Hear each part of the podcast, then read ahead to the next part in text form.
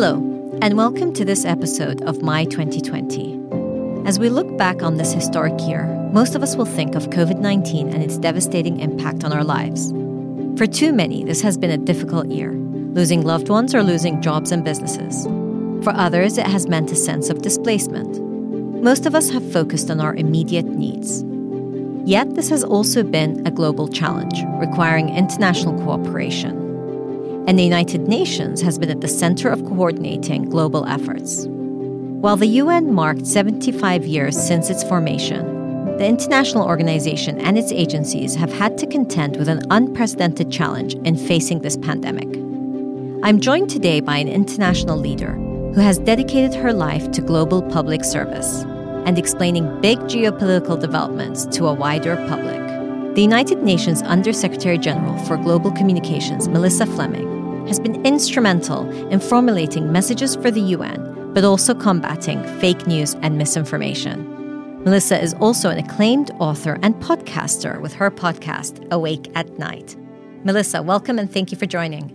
Oh, it's great to be with you, Mina, even though we're um, across a big divide. Indeed. It's always good to see you, and I hope to see you in person soon.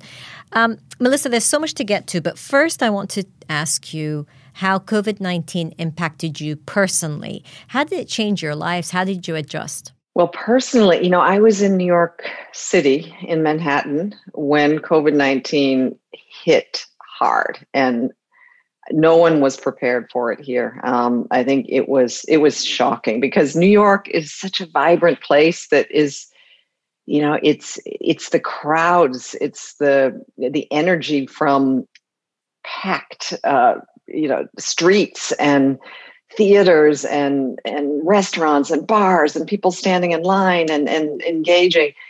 And all of a sudden you know it seemed from one day to the next the city went silent the people went indoors and the only sound that we were hearing were sirens ambulance sirens. I live next to mount sinai hospital and i observed from my balcony how you know they cl- started closing off the street. Um, the you know the ambulances kept coming and coming and coming. No more car traffic. Just make room for the ambulances, and then they started adding refrigeration trucks. This was frightening. I don't think I caught the virus.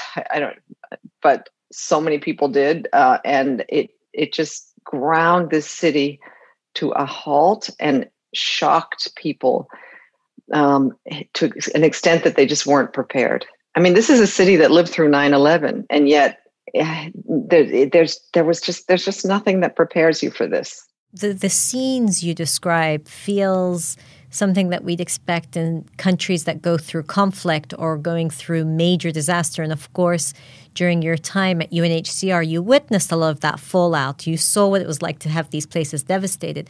But suddenly, it felt like cities all over the world were going through the aftermath of a war without there actually being a war.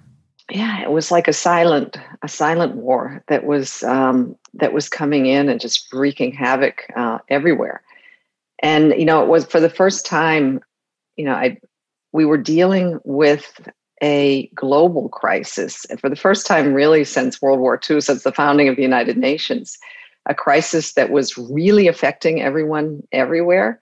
At first, it was a global public health crisis. Um, it's almost immediately, though, um, turned into also a global economic crisis um, and a, a, crisis that was affecting, in particular, the most vulnerable people on our planet. I mean, at there were lots of people who started out calling it the great equalizer like there's nothing that that can protect us um, if we're rich or poor you know it, it doesn't it doesn't just make these kind of distinctions but it really quickly revealed itself to be a virus that re- that does go after the most vulnerable it goes after the people who can't sit at home and comfortably do zoom conferences um, for their meetings but have to go out um, and serve the public in, in their frontline jobs, whether it's healthcare workers or people working in grocery stores. Um, it really exposed the numbers of people who are living day to day, hand to mouth. And as soon as they, it, you know, would lose their job, they lost their ability to feed themselves and their families. And so it became very quickly a hunger crisis as well. Um, a, a, hunger crisis, even here in the United States. I mean, a couple weeks ago, I went and volunteered at a food bank um, in in our in Harlem, and and people were lined up for hours. People who said that they had never thought that they would, you know, go and ask for food somewhere they had lost their jobs due to the pandemic and they didn't have enough money to buy the food to feed their families. And it was shocking to them and it was shocking for me to see. And it's it's a phenomenon that of course is is even worse in places where people can't access food.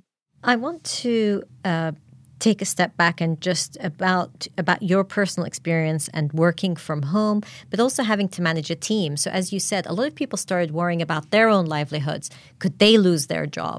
What would what would their lives be like? So how did you manage that looking after your team not only in New York but around the world yeah, I do have I do have a communications team that is you know most colleagues are based in New York, but we have uh, communications offices all over the world, and it was it was affecting everyone. Um, my colleague in Moscow uh, was hit by COVID twice. He was one of those rare people who um, and it is very rare, but it got it a second time and it was worse the second time and was in the hospital. So I think as a manager, it was so important, you know, not only to make sure that everybody felt that they were assured that they weren't going to lose their jobs. I mean, that was, it was a scary time even for people who had contracts that were, were lasting. They were worried about, you know, oh, would member states continue to pay the dues? And, and so really this kind of assurance, but, but also, you know, just needing to check in a lot more than before. Maybe maybe one should have done it before. Maybe there'll be more humanity in the workplace after this uh,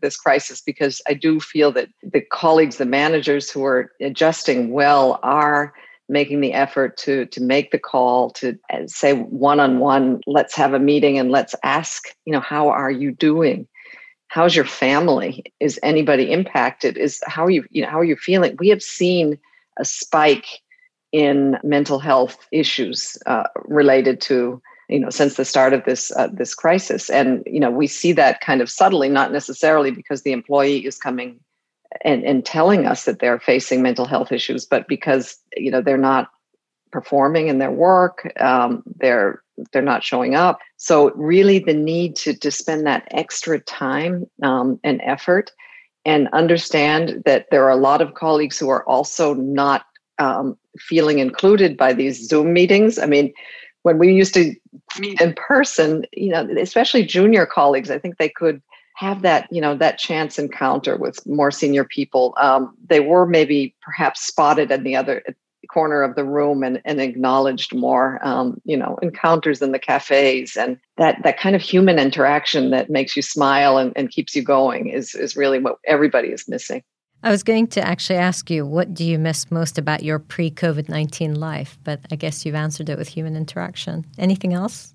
Well, for me personally, it is the human interaction. I find also I'm somebody who, who loves working in teams, and that works best when you're sitting in the room together. Um, when you can kind of measure the temperature of the room, see body language, um, look at excitement in somebody else's facial expression. I mean, it's really hard to do when they're just little dots on on a video screen. So yeah, I miss I miss the the interaction. I miss um, some of the most the wonderful events that happen at the UN, um, cultural uh, events, and also you know meetings of member states where there's more dialogue and interaction and maybe even impact.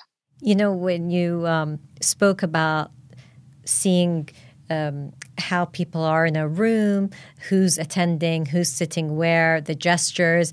Of course, that's what many reporters would look out for in the General Assembly Hall when world leaders came together, which world leader attended whose speech. And of course, this year we didn't get that. Um, we got televised uh, speeches. So I want to ask you about the UN General Assembly this year, but also the fact 2020 was supposed to be historic for marking the 75th uh, birthday of the UN and, and the, having the UN General Assembly session, but it all went online. So tell me about working through that. And do you think it was a missed moment for the UN?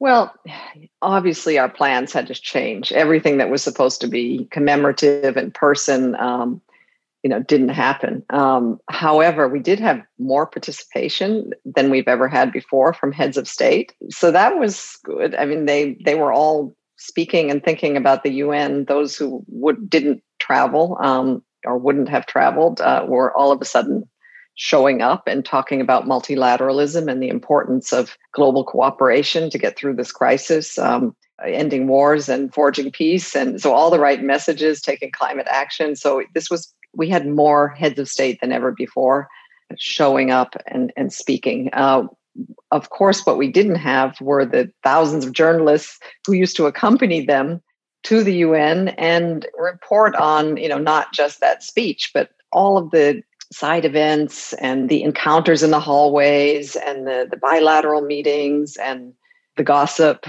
the the the celebrities who were uh, you know trying to to influence their cause um, you know with world leaders. There there are all kinds of things happening in the sidelines of the GA that give it that richness and color that just didn't come through this year. However I do think that we were able to meaningfully commemorate um, the 75 year history of the UN we conducted and this was just by chance, um, the Secretary General decided he didn't want this to just be a party and say, look how important and great the UN is and all it's done in these 75 years. Um, he wanted instead to conduct a listening exercise around the world. And so this started the year before. And uh, we had, uh, you know, basically in every country of the world, um, kind of groups gathering either in person or online and you know we were asking them you know what is what do you think is important uh, in this world? What worries you? What keeps you awake at night? What uh, concerns you? And uh, we also conducted a huge online survey um, and we compiled all this information and that has allowed us to say you know our charter starts with we the peoples. So let's take this year and listen to the people and see what worries them. And really, you know, it kind of validated the areas of work that we're focusing on that are so important, and that is fighting inequality, addressing climate change with huge urgency, and uh, obviously overcoming this pandemic. So, the UN, as you mentioned earlier, was born out of a major global crisis, which was World War II, that impacted most people on the planet. And now we see another crisis that really is unprecedented in the history of the UN. Um, and so, how do you think the organization will emerge from it? And will there be a shift? Will there be a dramatic change, or, or do you think we've kind of we know what the key needs are, and, and it's more about just galvanizing our efforts? I don't think I've ever seen uh, the UN so charged with energy to not only uh, you know get people through this crisis uh, to mitigate suffering, but really to fundamentally change uh, the world to make it a better place. Our our new slogan is "Recover Better," or um, if we're talking about climate, recover greener. Um, and it's really to seize this opportunity. There was a recent poll um, in in large number of countries that um, that concluded that people really don't want to go back because there's this assumption that people just want to go back to normal. You hear this all the time. But actually, most people are saying, no, I don't want to go back there. I want to go back to someplace, I want to go forward to someplace better. And that's what we're trying to work on. You know, of course, our humanitarian organizations are out there, um, you know, trying to protect people, to provide eh, the, the public health needs that are so enormous during this pandemic, um, but also to try to make sure people don't go hungry. I mean, the World Food Program was awarded the Nobel Peace Prize this year for a reason, um, recognition of all their work in stopping hunger, but also the linkage of you know hunger to so many things, you know, conflict and development and stability for our future. So I think what I'm saying here is that we are we all kind of feel galvanized because we think that we have an opportunity to kind of pull out the sustainable development goals again and say, look at this blueprint. I mean, this is what we were working on. It has taken on new importance, new meaning, new urgency. The Paris Climate Agreement, um, in, more important than ever. And we're seeing really signs that not only governments, but also, you know, cities and individuals are already taking actions to say, you know, this is this is this is the moment I'm going to seize. This is our moment, collective moment of truth to move to a better way, a, a greener future, a a more uh, sustainable future, and a future where um, you know there's much more equality as well. Of course, the World Health Organization is uh, an international organization and a UN organization, but they've been, of course, really under the spotlight. So I wanted to ask you how you think they fared. I mean, suddenly everybody around the world is interested in the World Health Organization, is paying attention to it because they feel how it can really impact their lives directly. How do you think it's fared, and do you think that it, multilateralism has succeeded in this year? WHO has now become a household name, that's for sure. So, you know, if from a, the perspective of a communicator, um, that is uh, great, and their platforms are exploding with with members of the public turning to them, looking and searching for information. Um, and you know, obviously, their you know their leaders are are featured on, on media interviews and TV but it's also been very politicized, as we know, um, and you know I think falsely criticized in many ways. There's been a lot of misinformation about the organization, and their challenge um, has been that you know when we started out with this COVID nineteen crisis, what we recognized right away was that we're not just dealing with a public health emergency at a global scale. We are dealing with a communication crisis as well. And the WHO uh, coined the phrase infodemic. And that is that we're living in an information environment where there is good information based on science available, but it's unfortunately mixed with information produced by bad actors who are polluting our media ecosystem and confusing the public, leading them down paths uh, where they, for example, you know, we're taking unproven uh, drugs. They were refusing to wear masks. They were and are um, believing that the coronavirus is just a hoax, that it's a plot, you know, to take over the world. Um, that a coming vaccine is beware because you're going to get microchips inserted into your body, or it's going to change your DNA. Uh, it's so this pandemic in a in the social media age is was quickly clear that we have never dealt like, with anything like this before. And the misinformation was traveling um, faster than the good information. This was a problem, you know, for, for WHO because it reflected on WHO. WHO is a science organization. We were dealing with a novel coronavirus. They didn't have all the answers immediately and their guidance shifted, as did the guidance of the CDC and other public health organizations, as more information became available. The purveyors of misinformation or disinformation have no problem speaking in black and white and uh, terms, whereas when you communicate science, you need to put caveats in there. You need to say, uh, this is what we know today. Um, and then two days later, you might say, actually, um, what we thought then is no longer true. This is what we're recommending now. So the the challenge to communicate well was a massive challenge, and those who you know wanted to you know manipulate saw it and took advantage. So we're still facing this challenge. Um, we ha- I think we stepped up to it. Um, we now have a vaccine, a very promising three vaccines under development. But as soon as these very positive, you know, where everybody was like, oh my God, this is a way out of this darkness, all kinds of misinformation started springing up. So, you know, this is what we're facing. And we at the UN are really making an effort to build the credibility of the United Nations and its organizations as the place to turn to for trusted, verified, accurate uh, information. And, um, you know, that's our challenge. You've also launched the Pledge to Pause campaign, which I thought was so smart. And the whole concept is when you get that message on your phone, just pause before you're forwarding it on but it's such a campaign of its moment, so to speak, because you wouldn't think that you would have to do a campaign pledge to pause maybe even five years ago. So tell me some of the thinking behind it, and and the fact that you got the UN um, Secretary General himself to do this campaign. Yeah, well, this is this is under our um, campaign, our you know general frame called Verified, where we're trying to flood the internet with good content that's optimized for social media, is entertaining, engaging, but based on science. And at the same time, we're trying to educate people on misinformation. So part of that was this campaign that we launched called, and, and we're still pushing out, it's called Pledge to Pause. What we hope is that it's going to become a kind of social norm, like don't drink and drive, and it, it, these kinds of things that are just ringing in your head. And it's take care before you share.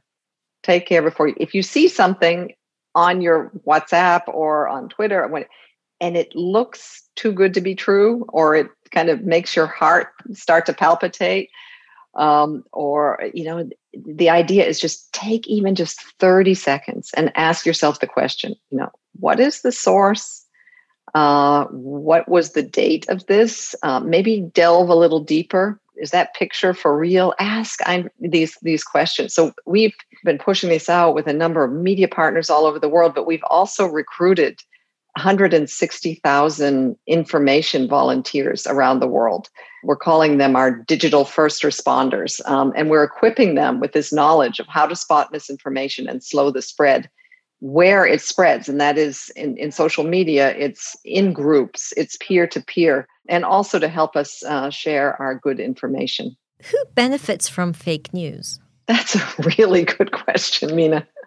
No one no one. Um, it's it's really uh, it, it, causes, especially in, in this time of, of public health crisis, it, it's public harm. It makes people anxious. It leads them astray. I remember this story from a few weeks ago of a couple in Florida who were were in a Facebook group that was telling them that the coronavirus was a hoax and mask wearing was completely, you know, a plot, you know, to manipulate you. And so they went about their lives not wearing a mask and continuing to socialize and going to, to a bar and and both of them got COVID. Um, and you know, he had been also posting on his social media that this is a hoax on Facebook, and all of his friends were kind of liking this.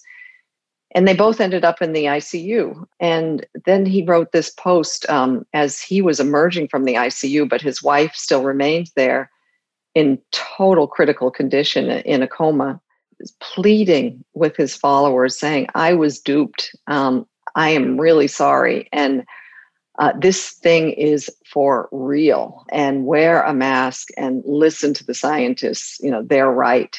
And, you know, soon after his wife died. So, to your question, who does fake news serve? It serves no one. So, as you're dealing with this global health crisis and infodemic and the need to push back against fake news. What's been the biggest learning for you, Melissa? I guess I, am I'm, I'm a person who maybe kind of naively believes that everybody wants good um, for themselves, for their families, for their communities, and for the world. And I try to fundamentally believe this, but the number of individuals, of leaders who knowingly mislead the public to benefit themselves, either financially or political reasons, is just astonishing and it's disheartening. It makes me lose a bit of faith. But on the other hand, then I look at all of the amazing people out there who really are you know, kind of charged by living a life of compassion and kindness and contributing to a, a, better world. So that's what keeps me going. That's good to hear. So, as you look towards 2021, what is your biggest priority? But also, what are you hoping? Well, we can't go back to normal, so to speak, but what are you hoping to see once we get through the worst of this pandemic? Well, what gives me the most hope is the vaccine for COVID 19. And, you know, in a way, there was a bit, a lot of criticism that there was this like kind of global competition and but actually this competition is is producing already we have three very promising vaccines that really do i mean they won't immediately end this pandemic that but they're going to go a long way uh, to suppressing it and uh, allowing us to move out of it um, so yes my hope is that we'll be able to roll out a vaccine not just in rich countries. We need a vaccine that's available for everyone and everywhere and at the same time. I mean today is World AIDS Day, and I recall, um, you know, talking to people who went through it in developing countries and in poorer countries, and watching as people in richer parts of the world were, you know, gaining access to treatment, uh, recovering, and as their friends and relatives were dying because they didn't have that access. We can't let this happen with the COVID 19 vaccine. We need to make sure that you know that everybody has access and even if it's only in our enlightened self-interest you know nobody is safe until everybody is safe that's great to hear. Um, Melissa, thank you so much for your time. And hopefully next year we will have the vaccines and we'll be able to travel and meet in person again. We will. We will for sure. And I'm quite sure of that, Mina. And I'm really looking forward to it. Thank you for listening to My 2020. I've been your host, Mina Al Oraibi. This podcast was produced by Arthur Edison and Aisha Khan. If you enjoyed this episode, please subscribe to the series on your preferred podcasting app. Please also continue to follow our podcasts and reporting on thenationalnews.com.